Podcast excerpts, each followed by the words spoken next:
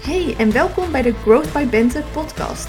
De podcast over marketing waarin ik praktische tips en tricks met je deel zodat jij kunt groeien met jouw onderneming. Mijn naam is Bente en ik ben jouw host en elke dinsdag kom ik met een nieuwe aflevering. Hey en wat super tof dat je luistert naar deze nieuwe podcast aflevering. In deze aflevering gaan we het hebben over persoonlijke content. Wanneer moet je daaraan doen? Wanneer deel je persoonlijke content? Wat deel je, maar wat deel je ook vooral niet? Waarom is het belangrijk, maar niet voor iedereen? En wat moet je dan precies delen? Ik heb gelijk wat ideetjes voor je. Ik was vandaag bezig met mijn maandelijkse contentanalyse, waarin ik kijk welke content het beste heeft gepresteerd.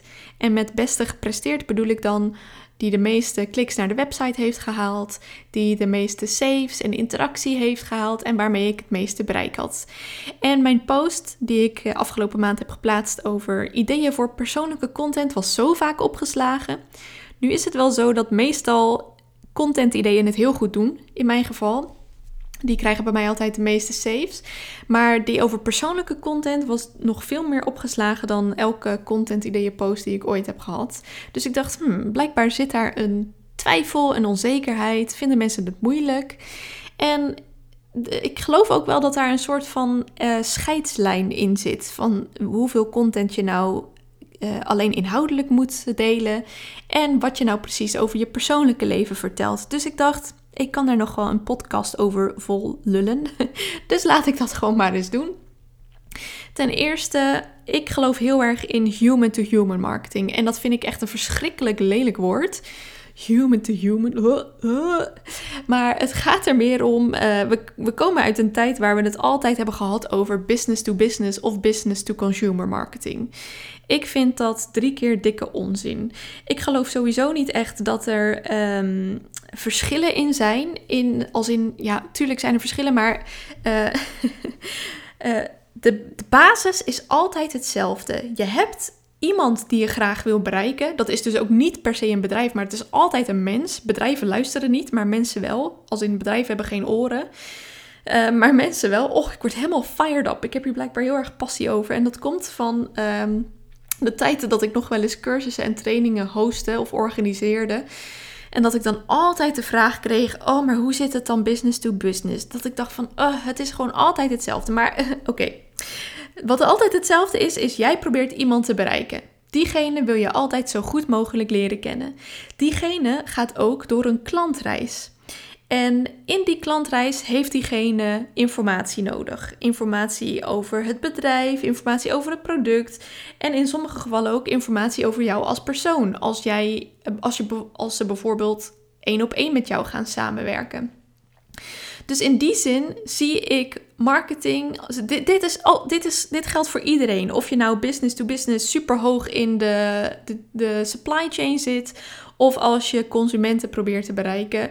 Dit verhaaltje is altijd hetzelfde. Je hebt iemand die je wil bereiken. Diegene heeft informatie van je nodig om te doen uh, wat je wil dat hij doet. En uh, die informatie die wil je op, die op een of andere manier aan diegene overbrengen via het kanaal waar hij of zij het meest aanwezig is.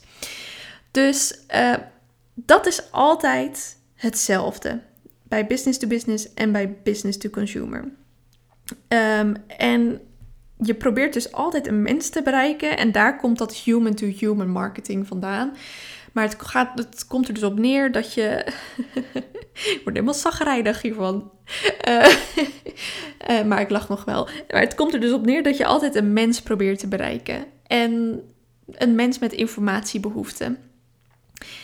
Dus mensen kopen van mensen. Daarom is het human-to-human marketing. En er zijn verschillende gradaties in persoonlijke content. Dus ik noemde net al even een voorbeeld. Als jij eh, één op één met jouw klanten werkt, dan is het voor jouw klanten wellicht heel erg belangrijk dat jouw klanten jou beter leren kennen. Dat ze verschillende touchpoints hebben waarmee ze denken van ah, op dit, op dit onderwerp kan ik me in die persoon vinden? Op dit onderwerp kan ik met diegene connecten? En dan wil je dus persoonlijke content delen. Maar als je een webshop hebt waar mensen maar één keer hoeven na te denken over of ze een product willen, omdat het bijvoorbeeld heel goedkope producten zijn en heel erg duidelijke producten. Um, en met duidelijk bedoel ik vaak als het tastbaar is, is het een heel duidelijk product, zoals uh, een zonnebril. dat is dus een combinatie van en goedkoop en duidelijk. Maar hoe um, duurder het wordt en hoe onduidelijker of um, wat is ook weer abstracter. ik wou me afvragen, wat is ook weer het verschil of het tegenovergestelde van concreet. Dan um, ja, is het dus wel belangrijk dat ze meer over jou leren als persoon.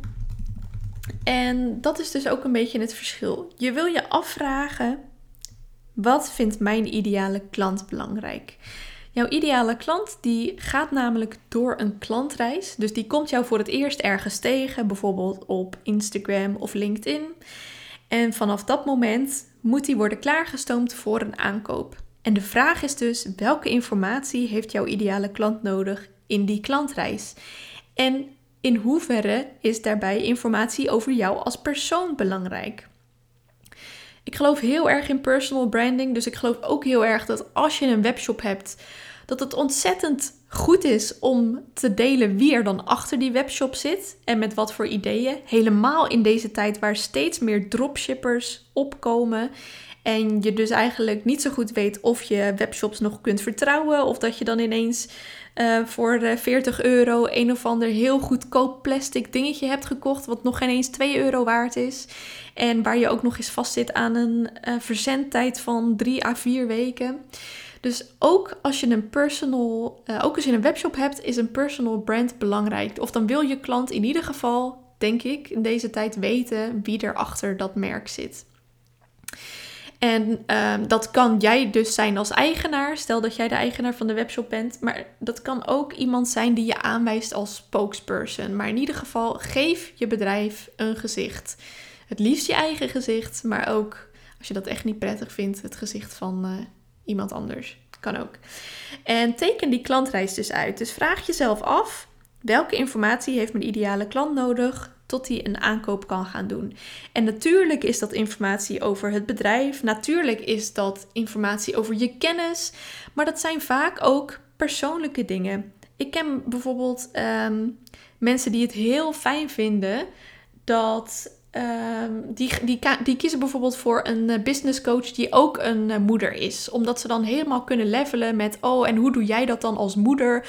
Ook al gaat eh, de dienst van die business coach dan helemaal niet over het moederschap en je bedrijf combineren. Maar eh, omdat ze op dat persoonlijke uh, touchpoint touchen, dus kunnen connecten, um, helpt dat heel erg bij de keuze die je voor iemand maakt.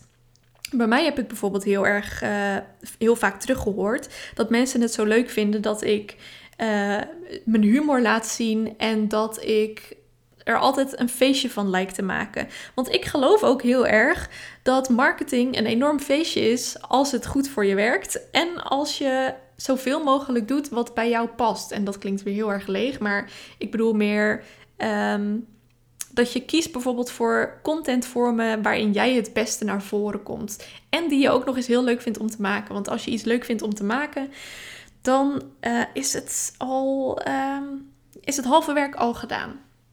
Dus nou goed, even een inleiding. Ehm, probeer die klantreis dus uit te tekenen en je af te vragen welke informatie over mij hebben mensen nodig. En wat kun je dan delen aan persoonlijke content? Ten eerste is het belangrijk dat je je gezicht laat zien. Dus dat alle content die je deelt, dat mensen in ieder geval weten welk gezicht daarachter zit en welke persoon.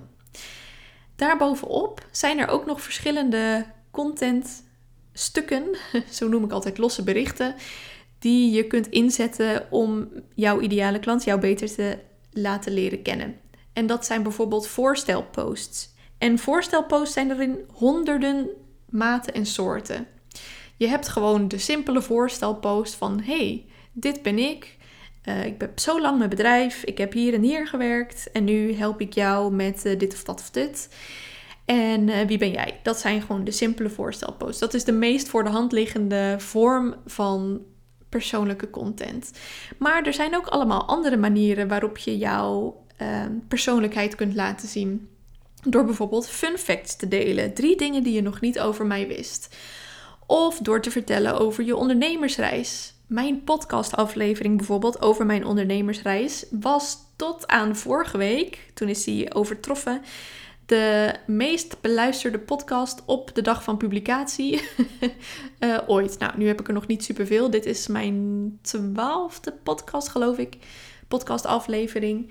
Uh, maar mensen vinden het ontzettend tof om te zien uh, wat je hebt meegemaakt tot nu toe. Hoe je, bent, hoe je hier bent gekomen, wat jou heeft gedreven.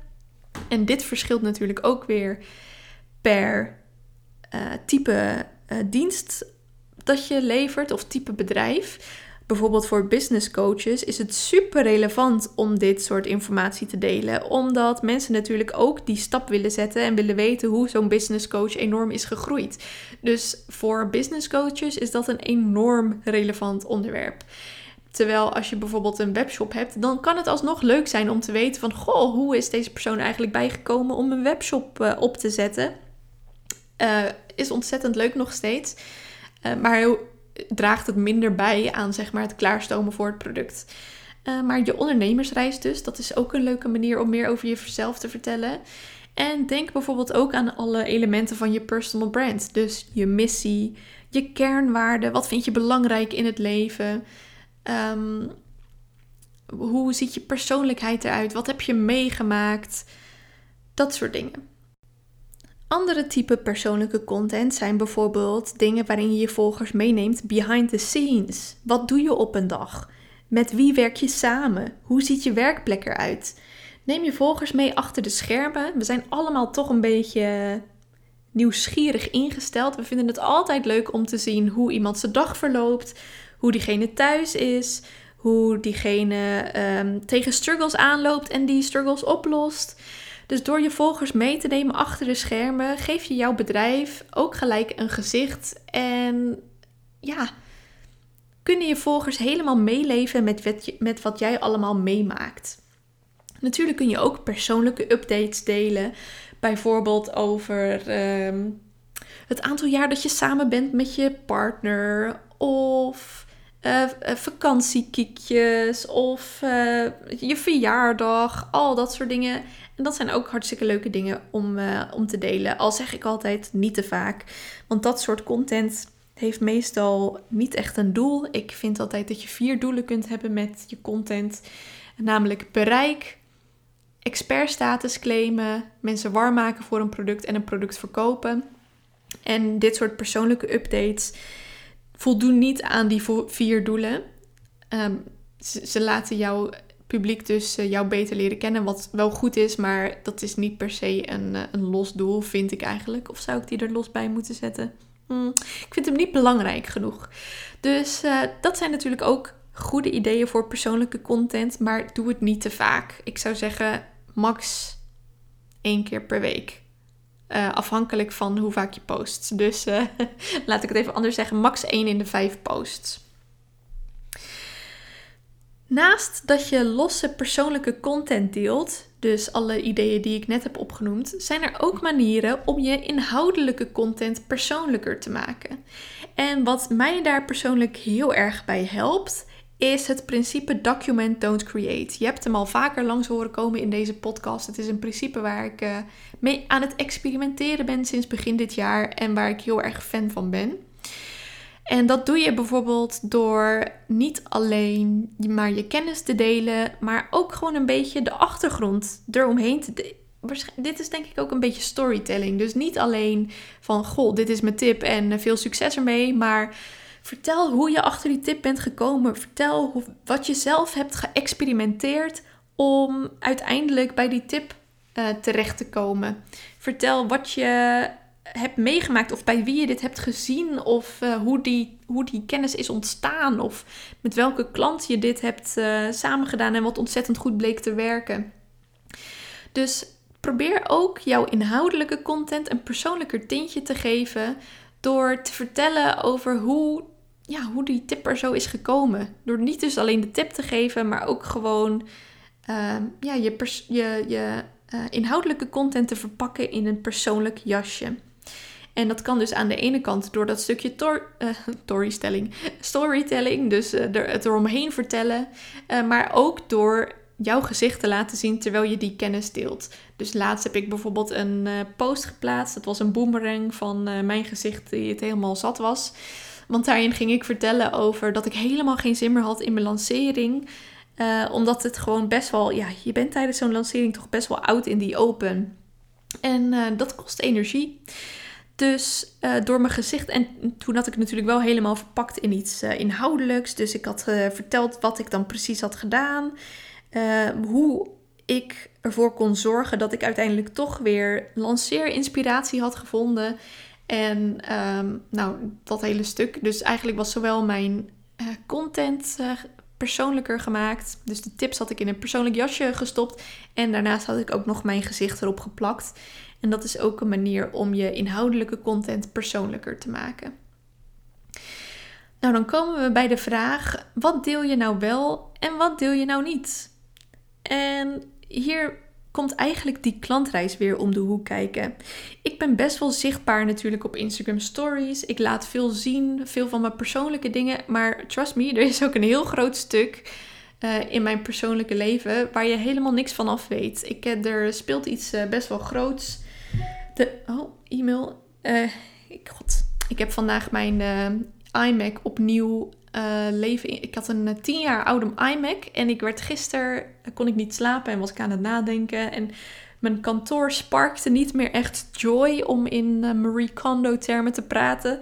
En toen dacht ik, wat kan ik er nou aan doen om mijn kantoor weer helemaal uh, ja, een inspirerende plek te laten zijn. En ik had een monitor. Dit wordt echt even een heel suf verhaal. Ik schaam me er ook wel een beetje voor. Maar ik had een monitor gekocht uh, toen ik net uh, ging, fulltime ging ondernemen. Omdat bleek dat met mijn nieuwe MacBook mijn iMac niet meer als tweede scherm kon fungeren. Ehm, dit is trouwens even, dit heeft niks met het onderwerp te maken hoor. Dus eventjes een heel debiel verhaal tussendoor. Um, dus ik had een monitor gekocht, maar vanaf het begin vond ik die monitor eigenlijk al irritant. Uh, je zag allemaal snoeren lopen en ik heb een hekel aan snoeren. Ik word daar gewoon helemaal onrustig van. Ik vind dat lelijk. En toen bleek ook nog dat, uh, dat die monitor onwijs wiebelde. Dus ik hoefde mijn bureau maar aan te tikken of het stond al uh, een beetje te wiebelen. Andere mensen zien het waarschijnlijk niet eens, maar ja, als je een iMac gewend bent, dat zo'n ding staat natuurlijk prachtig op je bureau. En ik, uh, ja, die, ik heb die monitor, ik heb het dus zes maanden ermee uitgehouden. Maar gisteravond kon ik niet slapen. En toen dacht ik, weet je wat ik ga doen? Ik ga mijn 10 jaar oude iMac gewoon helemaal opnieuw installeren. En dan kijk ik of ik daar mee kan werken. Dus het e-mail geluidje dat je net hoorde, misschien hoorde je het niet eens. Die is uh, van mijn, e van mijn um, hoe heet dat ding, iMac, omdat uh, ik die vandaag helemaal opnieuw heb geïnstalleerd en de geluidjes nog niet heb uitgezet, want ik zet altijd alle geluidjes uit. Nou, dat was een heel lang verhaal om uh, een verklaring te geven voor mijn e-mail geluidje. Anyway, oké, terug naar waar we waren. Um, ja, wat deel je wel en wat deel je niet? ik heb dus genoeg wat ik, wat ik niet deel. Gewoon persoonlijke dingen die jou niet aangaan. Uh, maar ook ja, dat ene persoonlijke ding waar ik het over heb, ik ben gewoon ook nog niet klaar uh, om dat te delen. Dat ga ik ooit nog wel eens doen, denk ik. Uh, ik, ben, ik heb zelfs al wel een post klaarstaan in mijn concepten om daarover te vertellen. Maar ik heb hem nog niet durven plaatsen. Het is zo persoonlijk en zo gevoelig dat, uh, dat ik dat heel moeilijk vind. En tegelijkertijd uh, zal het wel een onderwerp zijn waar een paar van jullie misschien uh, zich heel erg in zullen herkennen. Lang niet iedereen.